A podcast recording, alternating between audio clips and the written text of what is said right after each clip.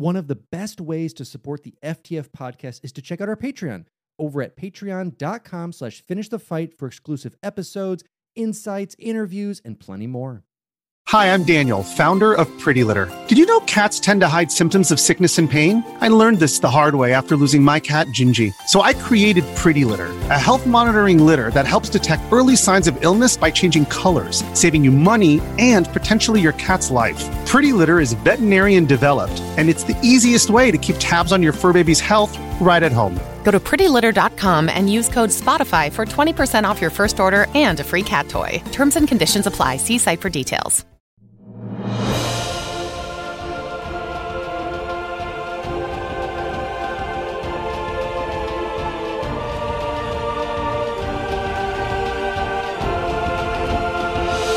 Welcome back to Finish the Fight, a gaming podcast, where we produce and develop the highest quality gaming research in podcast form. I am your host, Alex Kendall. And I'm your host, Derek Baker. Today, we're talking about the game that started it all. Started every video game, but it didn't start every video game. But it's been ported the most. It's holding some world records. And it's basically influenced, I think, most mobile puzzle games to date. Absolutely. Tetris is a classic. I could still remember the cartridge for the Game Boy. I think it might have been included in some packages, but it was basically a staple back in that era, still alive and well today, of course, even made its way into board game form. People love Tetris. People play Tetris-style games when they're maybe playing moving out, playing any kind of game, basically, where you're trying to fit shapes into shapes. An all-time classic. Excited to talk about this one today. Absolutely. So let's get to it. Tetris is a puzzle video game created by Soviet software engineer Alexey Pajitnov in nineteen eighty-four.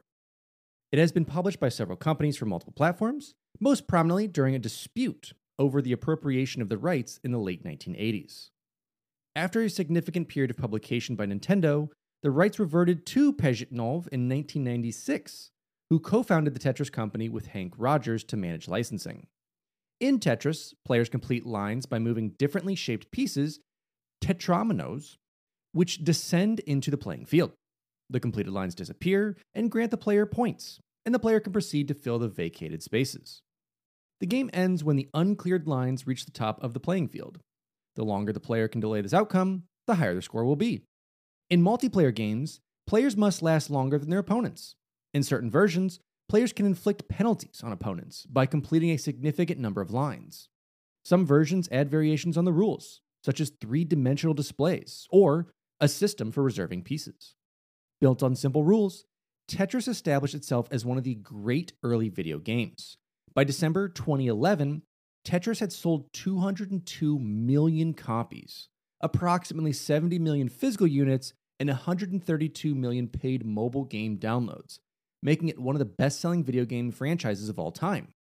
The Game Boy version is one of the best-selling games of all time, with more than thirty-five million copies sold. Tetris is available on over sixty-five platforms, setting a Guinness World Record for the most ported video game. Tetris is rooted within popular culture, and its popularity extends beyond the sphere of video games. Imagery from the game has influenced architecture, music, and cosplay. The game has also been the subject of various research studies that have analyzed its theoretical complexity and have shown its effect on the human brain following a session, in particular, the Tetris effect. So yes, very popular. Let's talk a little bit more about the studio. Pajitnov was born to parents who were both writers. His father was a critic of the arts, and his mother was a journalist who wrote for both newspapers and a film magazine.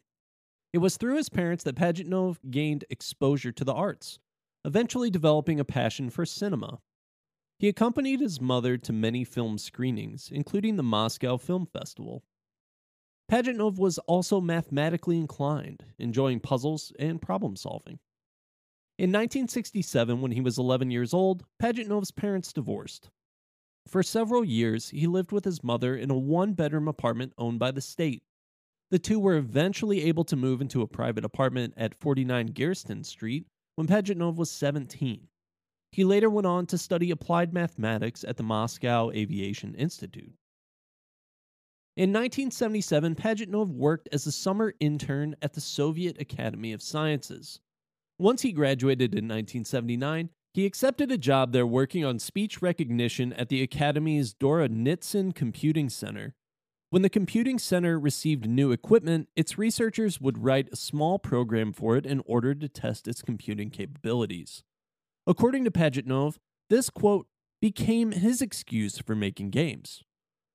Computer games were fascinating to him because they offered a way to bridge the gap between logic and emotion, and Pajitnov held interest in both mathematics and puzzles, as well as the psychology of computing.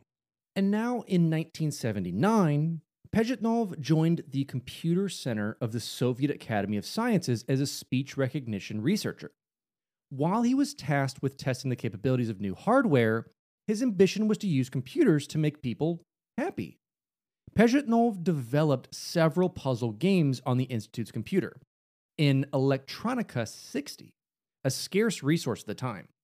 For Pajitnov, quote, games allow people to get to know each other better and act as revealers of things you might not normally notice, such as their way of thinking. In nineteen eighty-four, while trying to recreate a favorite puzzle game from his childhood featuring pentominoes, Pajitnov imagined a game consisting of a descent of random pieces that the player would turn to fill rows. He felt that the game would be needlessly complicated with twelve different shape variations, so he scaled the concept down to tetrominoes, of which there are seven variants. He titled the game Tetris, a word created from the combination of tetra, meaning four, and his favorite sport, tennis. Because the Elektronika sixty had no graphical interface, Pajitnov modeled the field and pieces using spaces and brackets. Realizing that completed lines filled the screen quickly, Pajitnov decided to delete them, creating a key part of Tetris gameplay. The early version of Tetris had no scoring system and no levels, but its addictive quality distinguished it from other puzzle games Pajitnov had created. Pajitnov had completed the first playable version of Tetris by June sixth, nineteen eighty-four. He presented Tetris to his colleagues, who quickly became addicted to it. It permeated the offices within the Academy of Sciences, and within a few weeks it reached every Moscow institute with a computer. A friend of Pajitnov, Vladimir Pokhilko, who requested the game for the Moscow Medical Institute, saw people stop working to play Tetris. Pokhilko eventually banned the game from the Medical Institute to restore productivity. Pajitnov sought to adapt Tetris to the I B M personal computer, which had a higher quality display than the Elektronika sixty. He recruited Vadim Gerasimov, a sixteen-year-old high school student who was known for his computer skills. Pajitnov had met Gerasimov before through a mutual acquaintance, and they had worked together on previous games. Gerasimov adapted Tetris to the I B M P C over the course of a few weeks, incorporating color and a scoreboard. Now, we knew that Pajitnov wanted to export Tetris, but he had no knowledge of the business world. His superiors in the academy were not necessarily happy with the success of the game, since they had not intended such a creation from the research team. Furthermore, intellectual property did not exist in the Soviet Union, and Soviet researchers were not allowed to sell their creations. Pajitnov asked his superior, Viktor Brazhebrin, who had knowledge of the world outside of the Soviet Union, to help him publish Tetris. Pajitnov offered to transfer the rights of the game to the Academy, and was delighted to receive, you know, a non-compulsory compensation. You know, they didn't have to do it. They could have just taken it from him, but they're like, hey, you made a cool thing. Here's a dollar. But yeah. it was it was through uh, Brazhebrin, um, who basically made this happen through this deal. In nineteen eighty-six, Brazhebrin sent a copy of Tetris to Hungarian game publisher Novatrade. From there, copies of the game began circulating via floppy disks through Hungary and as far as Poland. Robert Stein, an international software salesman for the London-based firm Andromeda Software, saw the game's commercial potential during a visit to Hungary in June nineteen eighty-six. After an indifferent response from the Academy, Stein contacted Pajitnov and Brazhebrin by fax to obtain the license rights. The researchers expressed interest in forming an agreement with Stein via fax, but they were unaware that this fax communication could be considered a legal contract in the Western world. Stein approached publishers at the nineteen eighty-seven Consumer Electronics Show in Las Vegas. Gary Carlston, co-founder of Broderbund, retrieved a copy and brought it to California. Despite enthusiasm amongst its employees, Broderbund remained skeptical because of the game's Soviet origins. Likewise, Mastertronic co-founder Martin Alper declared that, quote, no Soviet product will ever work in the Western world. Stein ultimately signed two agreements. He sold the European rights to the publisher Mirrorsoft and the American rights to Spectrum Holobyte. The latter obtained the rights after a visit to Mirrorsoft by Spectrum Holobyte president Phil Adam, in which he played Tetris for two hours. At that time, Stein had not yet signed a contract with the Soviet Union. Nevertheless, he sold the rights to the two companies for three thousand pounds and a royalty of seven point five to fifteen percent on sales. Before releasing Tetris in the United States, Spectrum Holobyte C E O Gilman Louie asked for an overhaul of the game's graphics and music. The Soviet spirit was preserved, with fields illustrating Russian parks and buildings, as well as melodies anchored in Russian folklore of the time. The company's goal was to make people want to buy a Russian product. The game came complete with a red package and Cyrillic text, an unusual approach on the other side of the Berlin Wall. The Mirrorsoft version was released for the I B M P C in November nineteen eighty-seven, while the Spectrum Holobyte version was released for the same platform in January nineteen eighty-eight. Tetris was ported to platforms including the Amiga, Atari S T, Z X Spectrum, Commodore sixty-four, and Amstrad C P C. At the time, it made no mention of Pajitnov and came with the announcement of Made in the United States of America, Designed Abroad. Tetris was a commercial success in Europe and the United States. Mirrorsoft sold tens of thousands of copies in two months. And Spectrum Holobyte sold over one hundred thousand units in the space of a year. According to Spectrum Holobyte, the average Tetris player was between twenty-five and forty-five years old and was a manager or engineer. Very interesting. At the Software Publishers Association's Excellence in Software Awards ceremony in March nineteen eighty-eight, Tetris won Best Entertainment Software, Best Original Game, Best Strategy Program, and Best Consumer Software. Stein, however, was faced with a problem. The only document certifying a license fee was the fax from Pajitnov and Brazhebrin, meaning that Stein sold the license for a game he did not yet own. Stein contacted Pajitnov and asked him for a contract for the rights. Stein contacted Pajitnov and asked him for a contract for the rights. He began negotiations via fax, offering seventy-five percent of the revenue generated by Stein from the license. Elektronika Technica, or ELORG, the Soviet Union's central organization for the import and export of computer software, was unconvinced and requested eighty percent of the revenue. Stein made several trips to Moscow and held long discussions with ELORG representatives.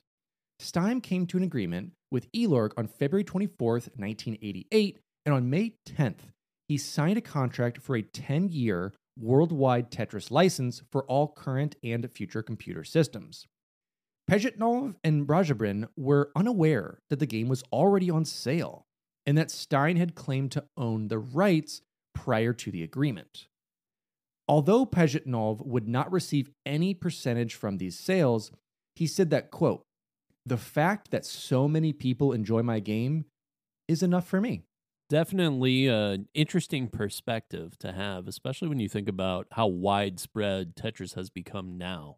Yeah, and, and and you know, that system of kind of like, hey, you made this under this company. It's kind of the companies, which we have in the U S for a lot of stuff, but being like, there's no copyright laws here. Like there's no there's no ownership of things, it's just company based. And it's like, how how can we get this out there? How can I get paid but not get paid? But I guess in the end, it's kind of like, well, at least people like it. Right. In nineteen eighty-eight, Spectrum Holobyte sold the Japanese rights to its computer games and arcade machines to Bulletproof Software's Henk Rogers, who was searching for games for the Japanese market. Mirrorsoft sold its Japanese rights to Atari Games subsidiary Tenjin, which then sold the Japanese arcade rights to Sega and the console rights to B P S, which published versions for Japanese computers, including the Nintendo Family Computer, better known as the Famicom, known outside Japan as the N E S, the Nintendo Entertainment System, and the M S X two. At this point, almost a dozen companies believed they held the Tetris rights, with Stein retaining rights for home computer versions. Devices like Chinese Brick Game, popular in the early nineteen nineties, often had many variations of Tetris. Soviet Union's ELORG was still unaware of the deals Stein had negotiated, which did not bring money to them. Nevertheless, Tetris was a commercial success in North America, Europe, and Asia. The same year, Nintendo was preparing to launch its first portable console, the Game Boy. Nintendo was attracted to Tetris by its simplicity and established success on the Famicom. Rogers, who was close to then Nintendo president Hiroshi Yamauchi, sought to obtain the handheld rights. After a failed negotiation with Atari, Rogers contacted Stein in November nineteen eighty-eight. Stein agreed to sign a contract, but explained that he had to consult ELORG before returning to negotiations with Rogers. After contacting Stein several times, Rogers began to suspect a breach of contract on Stein's part and decided in February nineteen eighty-nine to go to the Soviet Union and negotiate the rights with ELORG. So the reason I've included so much of this is this is absolutely insane that this starts off at a research project. This dude just kind of like, I like games, put them together, contacted this dude in Hungary, gets over to Poland, happens to have this London-based guy pull this thing, basically steal it and sell it worldwide to multiple people who think they own a right to do this, when in reality, none of them kind of do. But they also do based on what happened. It's it's such a cluster for this building, and it just gets weirder.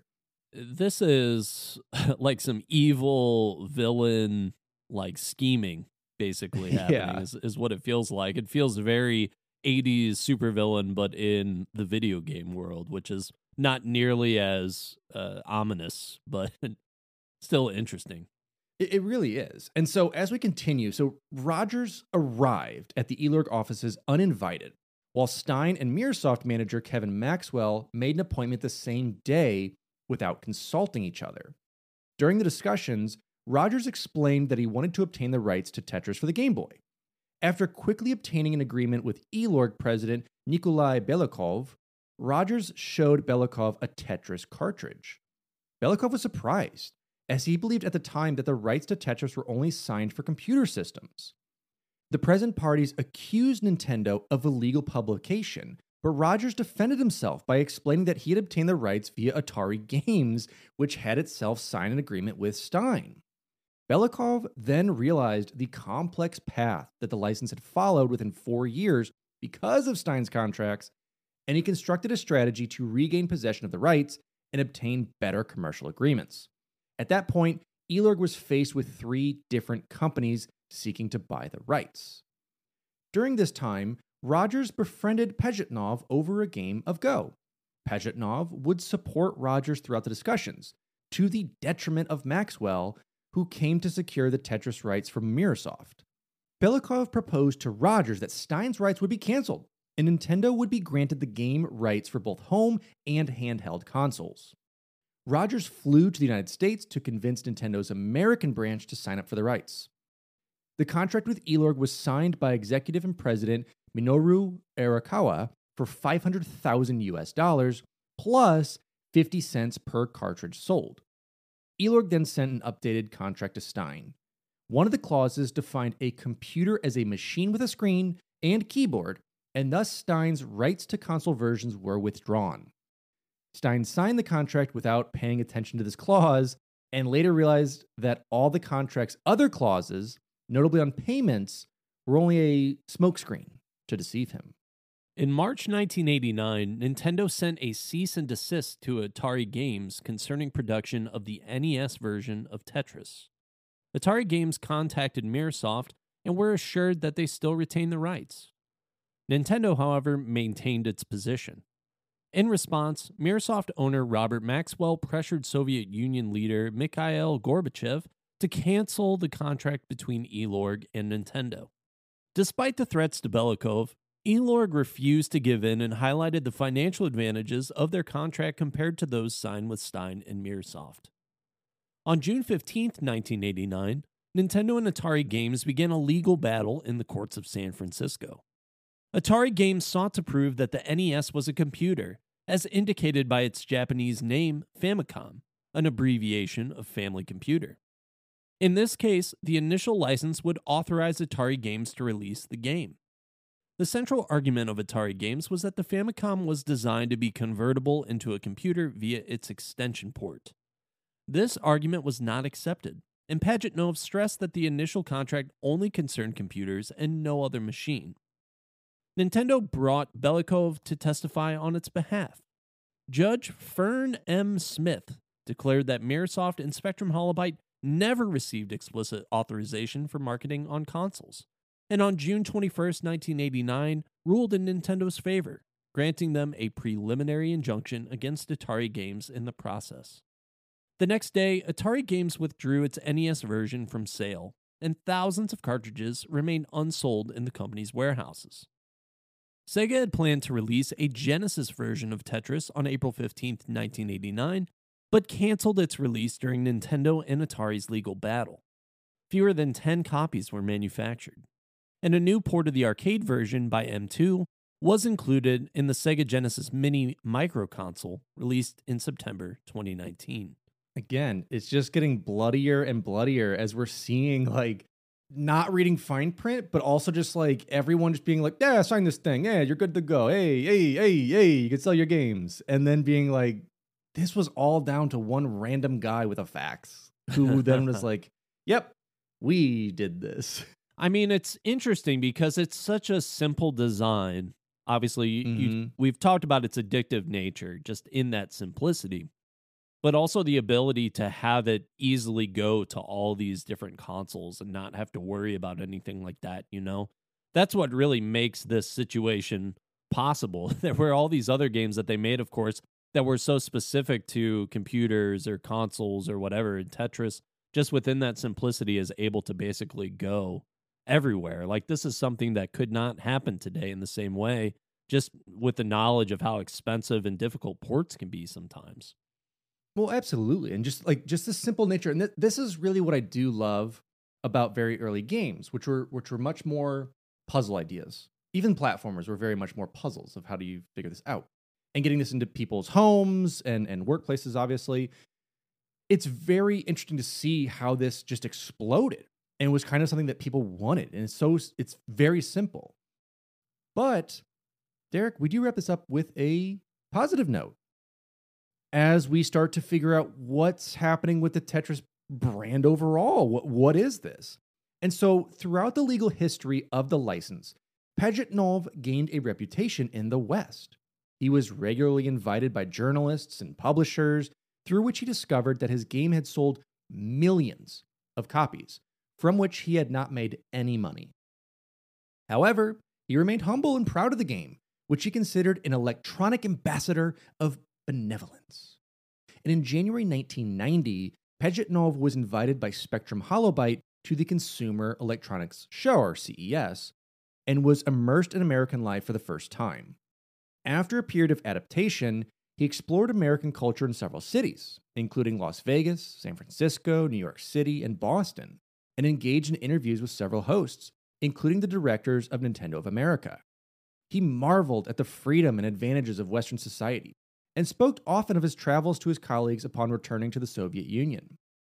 He realized that there was no market in Russia for their programs. At the same time, sales of the Game Boy, bundled with a handheld version of Tetris, as Derek had said, exploded, exceeding sales forecasts three times. In nineteen ninety-one, Pajitnov and Pokhilko immigrated to the United States. Pajitnov moved to Seattle, where he produced games for Spectrum Holobyte. In April of ninety-six, as agreed with the Academy ten years earlier and following an agreement with Rogers, the rights to Tetris reverted to Pajitnov. Pajitnov and Rogers founded the Tetris Company in June of nineteen ninety-six to manage the rights on all platforms, the previous agreements having expired. Pajitnov now receives a royalty for each Tetris game and derivative sold worldwide. And thank the video gaming gods for that. This man deserves it all. Absolutely. In two thousand two, Pajitnov and Rogers founded Tetris Holding after the purchase of the game's remaining rights from ELORG, now a private entity following the dissolution of the Soviet Union. The Tetris Company now owns all rights to the Tetris brand and is mainly responsible for removing unlicensed clones from the market. The company regularly calls on Apple Incorporated and Google to remove illegal versions from their mobile app stores, to the surprise of no one. In one notable twenty twelve case, Tetris Holding L L C versus Zao Interactive Incorporated, Tetris Holding and the Tetris Company defended its copyright against an iOS clone, which established a new stance on evaluating video game clone infringements based on look and feel. In December two thousand five, Electronic Arts acquired Jamdat, a company specializing in mobile games. Jamdat had previously bought a company founded by Rogers in two thousand one, which managed the Tetris license on mobile platforms. As a result, E A held a fifteen-year license on all mobile phone releases of Tetris, which expired on April twenty-first, twenty twenty. So, a very wild ride to where we are today in twenty twenty-three in that aspect of, I think most everyone and their mothers and grandmothers know of Tetris, or at least the name of it. And this honestly would not have been possible if not for some random Hungarian person with some floppies giving it out to some random London game tech businessman who then pushed it out to the masses. It's, he got sloppy with the floppies. That's the he problem. He got sloppy with the floppy, and and and it went everywhere. And it's crazy. And, and again, positive source, seeing that we now see that Pajitnov ended up getting the rights, making a little little bread, right? Little, little little cheddar action after this, you know, based on the things he's created and living that high life over there on the West Coast. You know, overall, a, overall a positive. Definitely, I, I would say the happiest that this ending could probably turn out. Oh, absolutely. It's a Hallmark movie, Derek. If you're an athlete, you know the greatest motivator of all is the fear of letting your teammates down. After all, a team is only as good as its weakest link. So you owe it to those wearing the same jersey as you to be your best every time you step on the field. That's why there's no vape in team. When you vape, you can expose your lungs to toxic chemicals that can damage your lungs. If you're a step behind, the team's a step behind. Brought to you by The Real Cost and the F D A. This episode is brought to you by Reese's Peanut Butter Cups. In breaking news, leading scientists worldwide are conducting experiments to determine if Reese's Peanut Butter Cups are the perfect combination of peanut butter and chocolate. However, it appears the study was inconclusive, as the scientists couldn't help but eat all the Reese's. Because when you want something sweet, you can't do better than Reese's. Find Reese's now at a store near you. Now, I, I want to talk about the gameplay. Most of you know it, but I want to just break it down in layman's terms of how you drop blocks. Now, Tetris is primarily composed of a field of play in which pieces of different geometric forms, as we know them as tetrominoes, descend from the top of the field.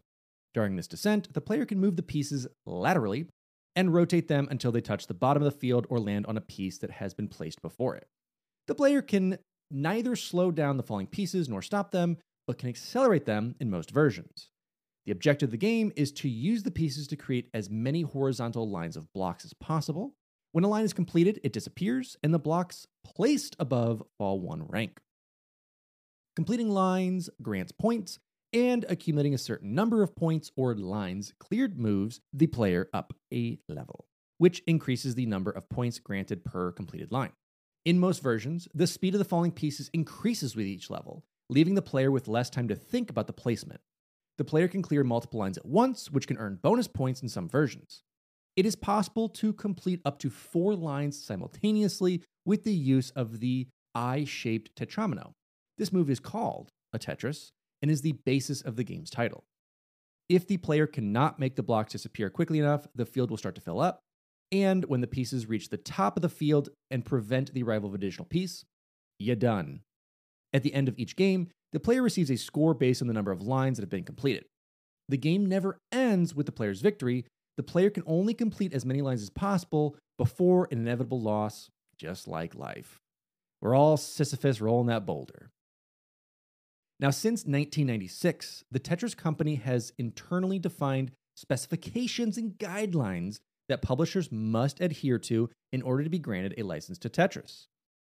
The contents of these guidelines establish such elements as the correspondence of buttons and actions, the size of the field of play, the system of rotation, and many others that gets us that very systematic, same style of game, although looking a little different per play, such as Tetris ninety-nine, but gives you that same feel. Love Tetris ninety-nine. Yeah, there. If you play versions of Tetris, if you've played them over the years, you can notice really subtle differences within the gameplay. Like, the gameplay mm-hmm. is still the same, but there are those little things that just made their way into various versions. So finding a consistent standard, I think it makes the most sense for a modern version of Tetris. Well, it absolutely does. Because like you said, like maybe sounds are added, explosions when bricks are thrown down, different colors, techno mode, all these things, but it gives it that McDonald's treatment of no matter where you go, you're getting that same style of product, even if it's slightly different regionally, it's at least going to give you that same feel, and you know where you are. Sure. And uh, Tetris ninety-nine, uh, teaming up with Nintendo and their I Ps, all kinds of different backgrounds from other Nintendo games, the music is similar mm-hmm. then, um, the shapes and, and things like that are all similar, so... Absolutely. The scoring formula for the majority of Tetris products is built on the idea that more difficult line clears should be awarded more points. For example, a single line clear in Tetris Zone is worth one hundred points. Clearing four lines at once, known as a Tetris, is worth eight hundred, while each subsequent back-to-back Tetris is worth twelve hundred. In conjunction, players can be awarded combos that exist in certain games which reward multiple line clears in quick succession. The exact conditions for triggering combos and the amount of importance assigned to them vary from game to game. Nearly all Tetris games allow the player to press a button to increase the speed of the current piece's descent or cause the piece to drop and lock into place immediately, known as a soft drop and a hard drop respectively. While performing a soft drop, the player can also stop the piece's increased speed by releasing the button before the piece settles into place. Some games only allow either soft drop or hard drop. Others have separate buttons for both.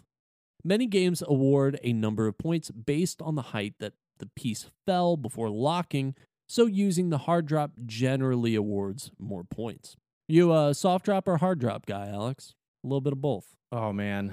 I am terrible at Tetris, and I'm a hard drop guy through and through. I see the piece for two seconds, see what it is. I go, that's pretty good there. See, the soft drop is great because you can just keep spinning. Like, you could buy some time when you sure. get the piece down to the rest of the blocks, and you can just kind of keep spinning for a little bit, um, especially in Tetris ninety-nine when you're just trying to survive. I think the mm. highest I finished in that is top three.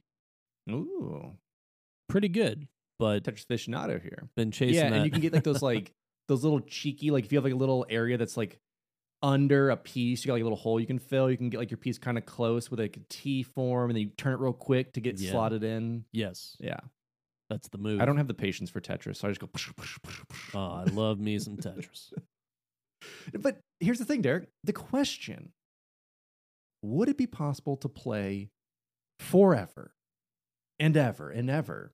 Was first considered in a thesis by John Brustowski in nineteen ninety-two. The conclusion reached was that the game is statistically doomed to end. If a player receives a sufficiently large sequence of alternating S and Z tetrominoes, the naive gravity used by the standard game eventually forces the player to leave holes on the board. The holes will necessarily stack to the top and ultimately end the game. If the pieces are distributed randomly, this sequence will eventually occur. Thus, if a game with, for example, an ideal, uniform, uncorrelated random number generation is played long enough, any player will almost surely top out. So it, it is interesting. If you had, if you had, you know, uniformly try to do this where you're always going to have a Z piece fourth, an I piece tenth continually, yeah, you might be able to go forever. But I get it. Using random number generation and always having a hole somewhere, you're going to bottom out. You're going to top out, I should say. Yeah, I wonder if anyone's run an experiment where they had a computer play Tetris for as long as the computer could keep up with that pattern. Just, just but, to, but based uh, on plausibly. this theory, you know, it wouldn't even... Eventually, it would have to, just with the basis of the, the shapes themselves, regardless of how quick you could go. The thing is, though, modern versions of Tetris released after two thousand one use a bag-style randomizer that guarantees players will never receive more than four S or Z or Z pieces in a row by shuffling tetrominoes of all types for each seven pieces. This is one of the indispensable rules enforced by the Tetris guideline that all officially licensed Tetris games must follow. That way it keeps you wanting to come back for more. You don't feel screwed over being like, I can't, they don't, they don't fit. This at least like allows you to do that. Yeah, this uh, type of infinite gameplay is the origin of predatory mobile gaming. Exactly. Origin's here, baby.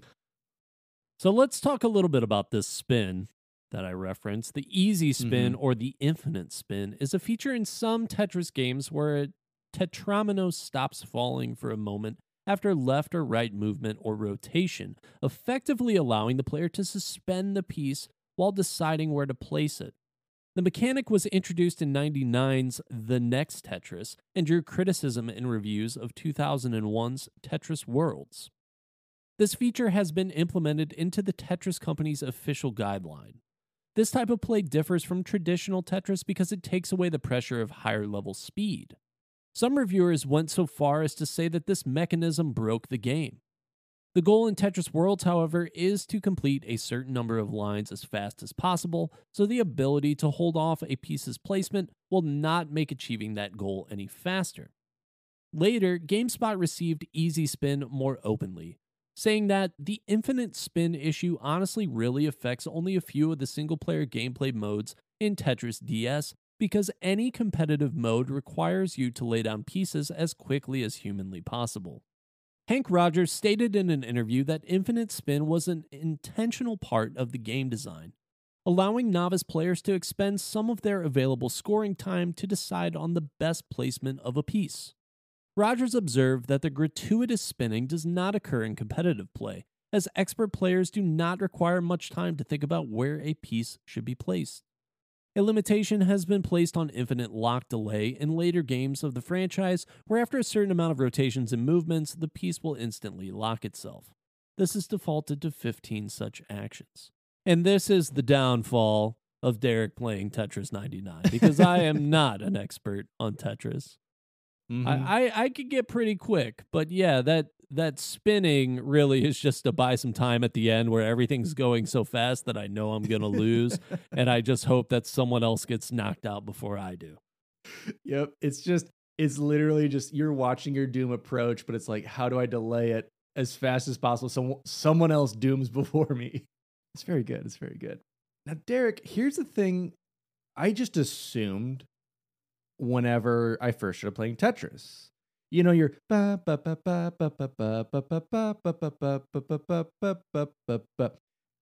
just had the assumption it was always there. But the earliest versions of Tetris had no music. Now, the N E S version included two original compositions by Hirokazu Tanaka, along with an arrangement of Dance of the Sugar Plum Fairy from the second act of The Nutcracker, composed by Tchaikovsky. eighteen sixties Russian folk tune Korbaniki first appeared in Spectrum Holobyte's nineteen eighty-eight versions of Tetris together with Dark Eyes, Polyushko Pole, and The Birch Tree. So getting our classic ones finally in the game in eighty-eight. Nintendo's Game Boy version also includes Korbaniki as well as Johann Sebastian Bach's French Suite number three in B minor and an original track by Tanaka. Korbaniki is used in most versions of the game and has appeared in other games, albums, and films that make reference to Tetris. It was also included in the S N E S Tetris game Tetris and Doctor Mario, Tetris D S, and Blue Planet Software The Next Tetris. Doctor Spin's nineteen ninety-two Eurodance cover reached number six on the U K singles chart.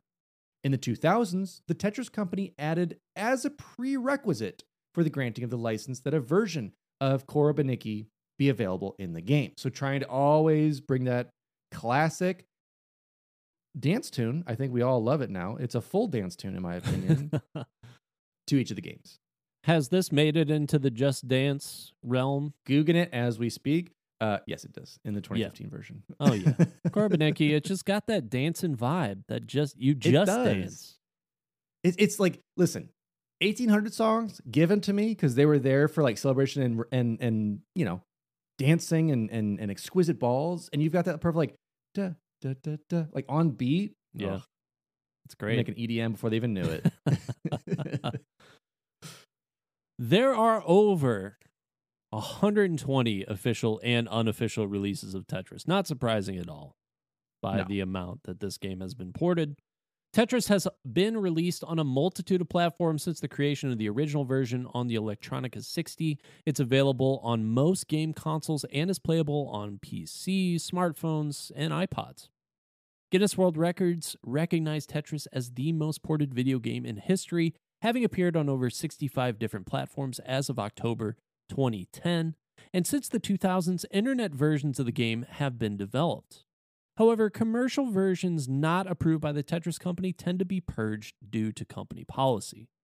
The most famous online version, Tetris Friends by Tetris Online Incorporated, had attracted over a million registered users. Tetris Online has also developed versions for console-based digital download services. And because of its popularity and simplicity of development, Tetris is often used as a Hello World project for programmers coding for a new system or programming language. This has resulted in the availability of a large number of ports for different platforms. For instance, uTorrent and G N U Emacs contain similar shape stacking games as Easter eggs.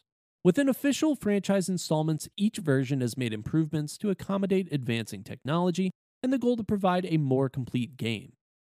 Developers are given freedom to add new modes of play and revisit the concept from different angles. Some concepts developed on official versions have been integrated into the Tetris guidelines in order to standardize future versions and allow players to migrate between different versions with little effort. The I B M P C version was the most evolved from the original version, featuring a graphical interface, colored tetrominoes, running statistics for the number of tetrominoes placed, and a guide for the controls. In twenty twenty, the intellectual property of the license belongs to Blue Planet Software. Maya, who is the daughter of Rogers, supervises licenses to developers controlling their products. So, definitely, I think a favorite pastime of people looking for a simple way to just pass their time. Mm-hmm. I think that's it. And we see it a bit more in a couple more pop, I mean, a lot of pop culture references, but some to note is we see Tetris appear in the two thousand ten short animated film Pixels. And in the twenty fifteen movie of the same name, inspired by the former, that Adam Sandler-esque movie, which was okay. In twenty fourteen, it was announced that Threshold Entertainment had teamed up with the Tetris Company to develop Tetris the Movie, a film adaptation of the game. Threshold's C E O described the film as an epic sci-fi adventure. It would be the first part of a trilogy. In twenty sixteen, sources reported on a press release claiming the film would be shot in China in twenty seventeen with an eighty million dollars U S budget. However, no twenty seventeen or later sources confirmed the film ever actually went into production. But a movie titled Tetris, about the legal battle surrounding the game in the late nineteen eighties, was announced in twenty twenty to star Taron Egerton as Henk Rogers. So, potential for this podcast format to be big screen format. Love Taron Egerton. He can do it all. He can do it all, and we'll see if he does it on the big screen, trying to steal Tetris away. So we touched on this at the beginning of the episode, the Tetris effect. Obviously, there are some cognitive effects, actually, from playing Tetris specifically, also other video games, but Tetris is really where the phenomenon got its name, obviously, being mm-hmm. known as the Tetris effect. According to research from Richard Hare, prolonged Tetris activity can also lead to more efficient brain activity during play. When first playing Tetris, brain function and activity increases, along with greater cerebral energy consumption measured by glucose metabolic rate. As Tetris players become more proficient, their brains show a reduced consumption of glucose, indicating more efficient brain activity for this task. According to one study, moderate play of Tetris, which is half an hour a day for three months, boosts general cognitive functions such as critical thinking, reasoning, language, and processing, and increases cerebral cortex thickness. Jackie Andrade and John May from Plymouth University's Cognition Institute and doctoral student Jessica Skorka-Brown have conducted research that shows that playing Tetris could distract from cravings and give a quick and manageable fix for people struggling to stick to diets or quit smoking or drinking alcohol. Another notable effect is that, according to a Canadian study in April twenty thirteen, playing Tetris has been found to treat older adolescents with amblyopia, or lazy eye, which was better than patching a victim's well eye to train their weaker eye. Robert Hess of the research team said, "It's much better than patching, much more enjoyable, it's faster, and it seems to work better." Tested in the U K, this experiment also appears to help children with that problem. Now, Tetris can cause the brain to involuntarily picture Tetris combinations even when the player is not playing, so the Tetris effect. Although this can occur with any computer game or situation showcasing repeated images or scenarios, such as a jigsaw puzzle. While debates about Tetris's cognitive benefits continue, some researchers view it as a milestone in the gamification of education. Now, one way that I picture this is when you play like Rock Band or yep. Guitar Hero, yep. you are seeing those notes go up the board. And when you look away, like all your vision's kind of going up as well. Like your brain has gotten used to tracking that. Yep. So you've got the Guitar Hero effect. That's that's immediately the first thing that I really think of because I've played Tetris for extended periods as well. And yeah, there is like a little bit of something that happens, but it's not nearly as noticeable, in my opinion, as it was. I mean, man, when Guitar Hero came out, I would play that game basically all the way through the career mode, if I could, mm-hmm. in, in a single session, you know. And and doing that, it's very noticeable all of a sudden when your walls start moving up. Exactly. Where the Tetris one, I think, is a little bit more subtle. But yeah, I mean, I'm sure if you're a listener that's played either of these games, you've probably experienced that to some degree. Yeah, or like the adaptations in life, even the things of like, ooh, you see like a thing that's like, it looks like an eye piece or an L piece. You're like, oh, it's Tetris piece. Like that that idea of like cognitively like we worming into your brain kind of gets there. Right.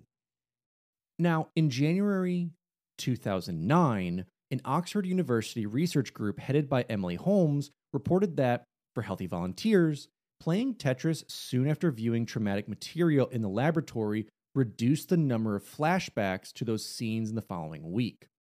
They believe that the computer game may disrupt the memories that are retained of the sights and sounds witnessed at the time, and which are later re-experienced through involuntary, distressing flashbacks of that moment. The group hoped to develop this approach further as a potential intervention to reduce the flashbacks experienced in post-traumatic stress disorder, but emphasized that these are only preliminary results. A twenty seventeen study found that people who played Tetris and similar games such as Candy Crush, while waiting for treatment following traffic accidents, had fewer intrusive memories the following week. And it's been studied that Tetris is addictive because of the Zeigarnik effect, that the human brain stores incomplete tasks and disposes of them when no longer needed. But Tetris, by creating new unfinished tasks, holds our attention. And I think we see that in really any puzzle game and really any video game. That's what quests are. Hey, you did your thing, but you're not done. Like, you're still Sisyphus. You're rolling that boulder up. You're going to get there eventually. And that's what keeps you coming back. Yeah, I think that it's a great demonstration of that on a very, very micro scale, happening very mm-hmm. quickly, very rapidly for sure. But absolutely agree that I think that's video games and their nature in general. I do find it very interesting that there were people playing Tetris and Candy Crush right after getting in a car accident, because that would not be where my, my mind went. Well, I, I believe it's it's they were saying when they were see, while they were waiting for treatment.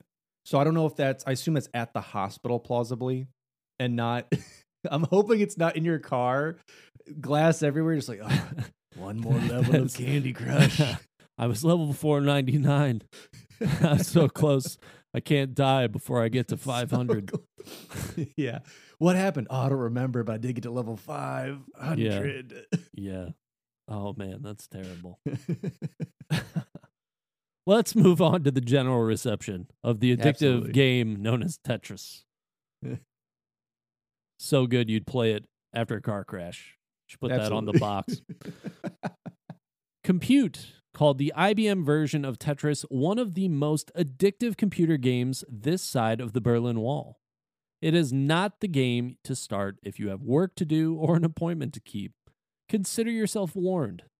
Orson Scott Card joked that the game proves that Russia still wants to bury us. I shudder to think of the blow to our economy as computer productivity drops to zero. Noting that Tetris was not copy protected, he wrote, "Obviously, the game is meant to find its way onto every American machine." The I B M version of the game was reviewed in nineteen eighty-eight in Dragon Number one thirty-five by Hartley, Patricia, and Kirk Lesser in the Role of Computers column. The reviewers gave the game four point five out of five stars.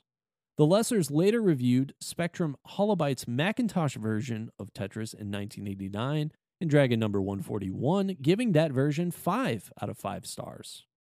Macworld reviewed the Macintosh version of Tetris in nineteen eighty-eight, praising its strategic gameplay, stating that Tetris offers the rare combination of being simple to learn but extremely challenging to play, and also praising the inclusion of the desk accessory version, which uses less RAM. Macworld summarized their review by listing Tetris's pros and cons, stating that Tetris is elegant, easy to play, challenging, and addicting, requires quick thinking, long-term strategy, and lightning reflexes, and listed Tetris's cons as none. There was a hoax that circulated in February twenty nineteen that the original N E S instruction manual for Tetris had named the seven Tetrominoes with names like Orange Ricky, Hero, and Smash Boy, but was disproven. Despite being disproved by video game historians, a question on the October seventh that year airing of Jeopardy! Alluded to these names. Mm. Now, Spectrum Holobyte's versions for personal computers sold one hundred fifty thousand copies for six million U S dollars, around fourteen million adjusted for inflation, in two years, between nineteen eighty-eight and nineteen ninety. Tetris gained greater success with the release of Nintendo's N E S version and Game Boy version in nineteen eighty-nine. In six months of release by nineteen ninety, the N E S version sold one point five million copies for fifty-two million U S, which was adjusted for one hundred fourteen million dollars for inflation, while Game Boy bundles with Tetris sold two million units.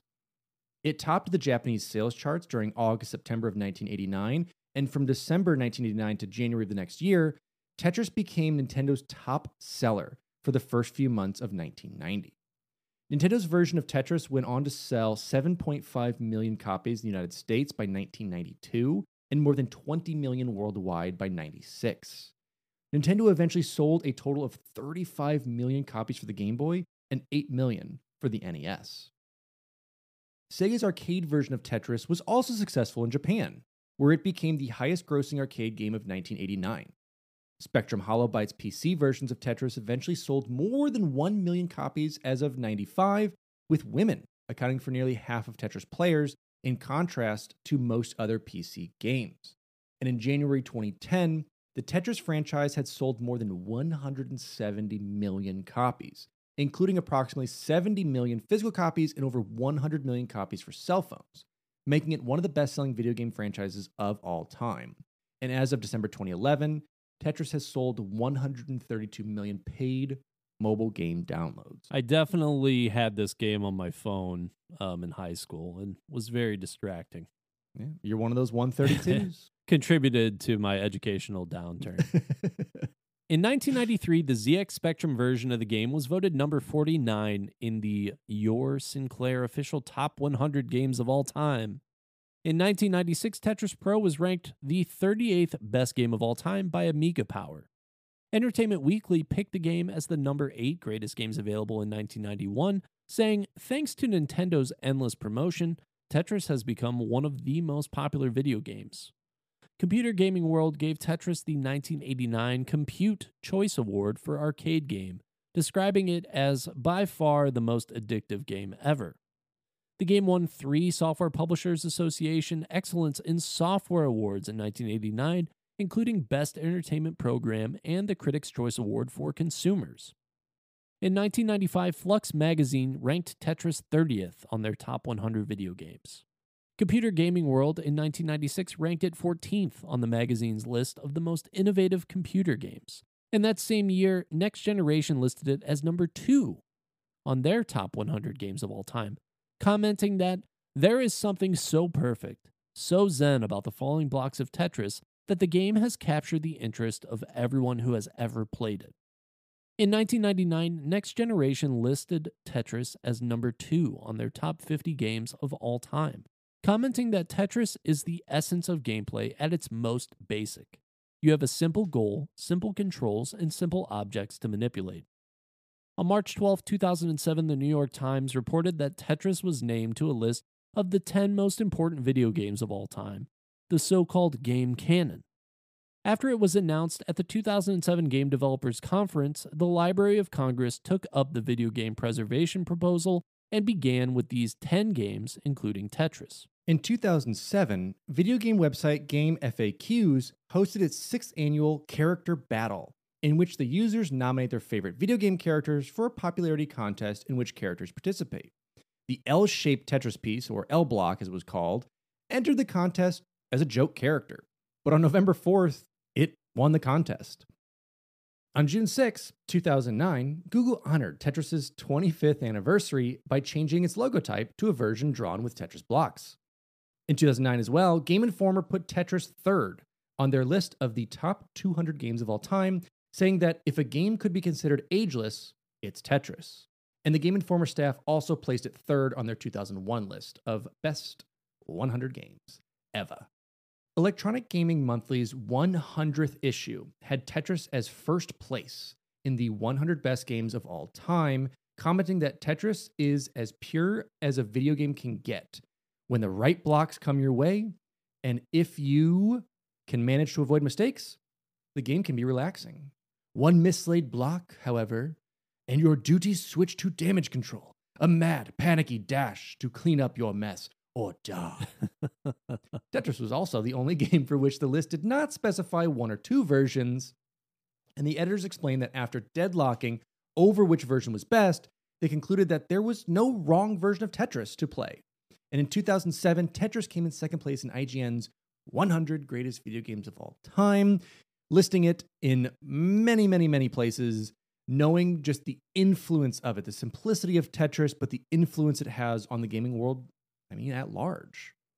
That mad panicky dash to clean up your mess or die. It shouldn't feel that way, but it does feel that way when you're playing Tetris. You make a simple mistake, mm-hmm. You're doing the hard drops, and you just, you didn't flip it one extra time or something like that. Maybe you were slightly off. If you're playing on the Nintendo Switch's Pro Controller D-pad, mm-hmm. a lot of people will complain that that thing isn't always accurate, and it's true. Um, sometimes you hit the the up button, and it moves it right or left first, and then it, it does the hard drop on you. So it suddenly goes from very relaxing to very, very challenging and difficult, but fun.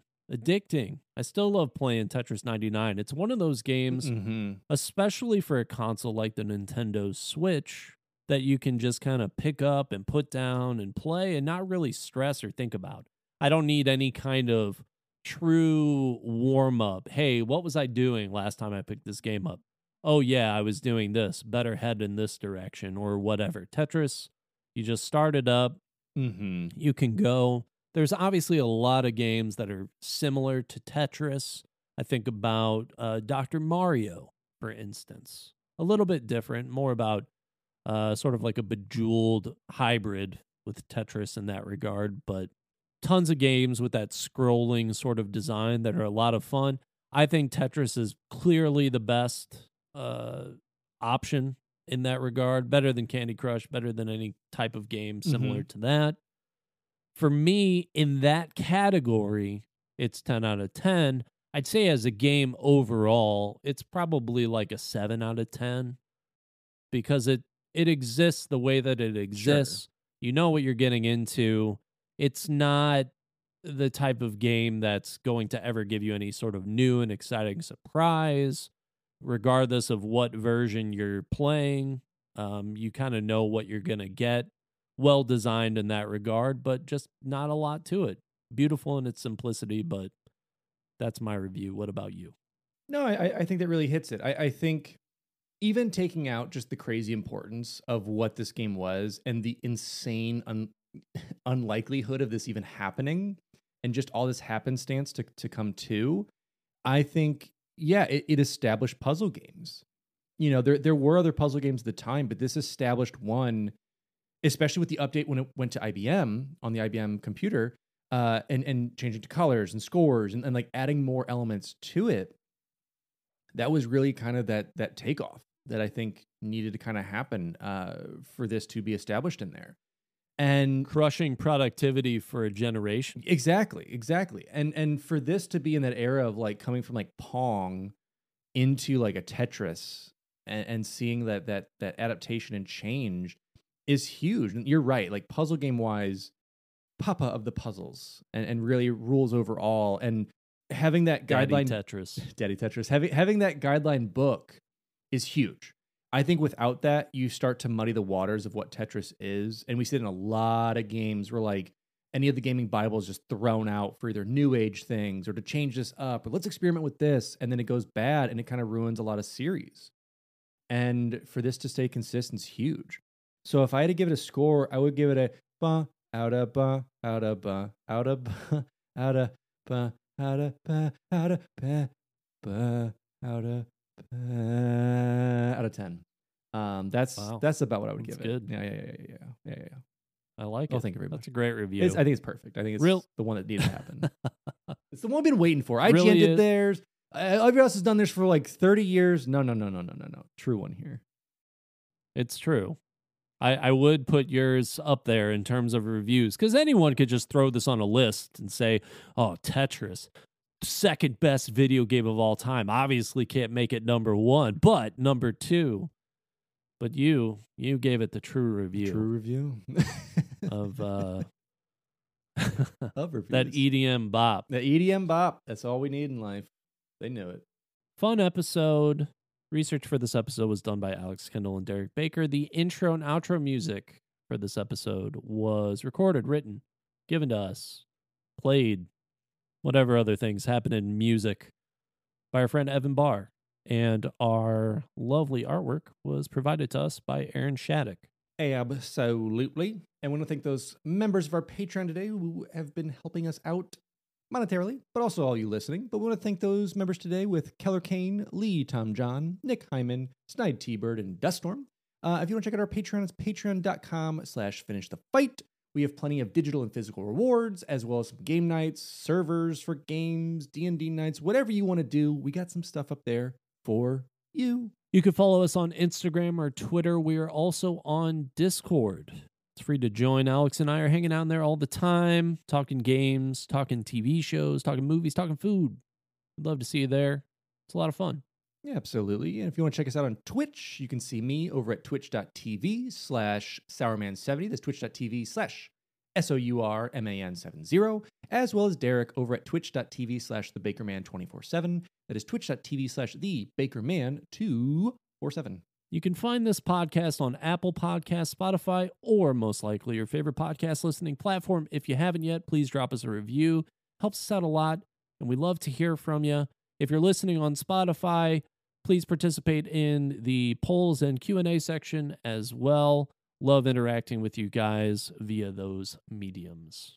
And that concludes our coverage of Tetris.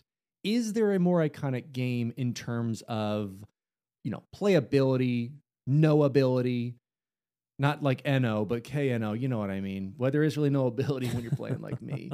Uh, no, nobility. Nobility. We'll say that's what oh, that is. Oh, nobility. Ooh, fancy. The noble Daddy Tetris. Of course. Um, or do you have a more interesting story of development? I, I love getting into that nitty gritty of like the craziness that goes into developing these things that we take for granted every day. If you do, drop us a line. Let us know. You're fantastic. And as always, I am your host, Alex Kendall. And I am your host, L-Shaped Tetris Block. And this has been Finish the Fight, a gaming podcast.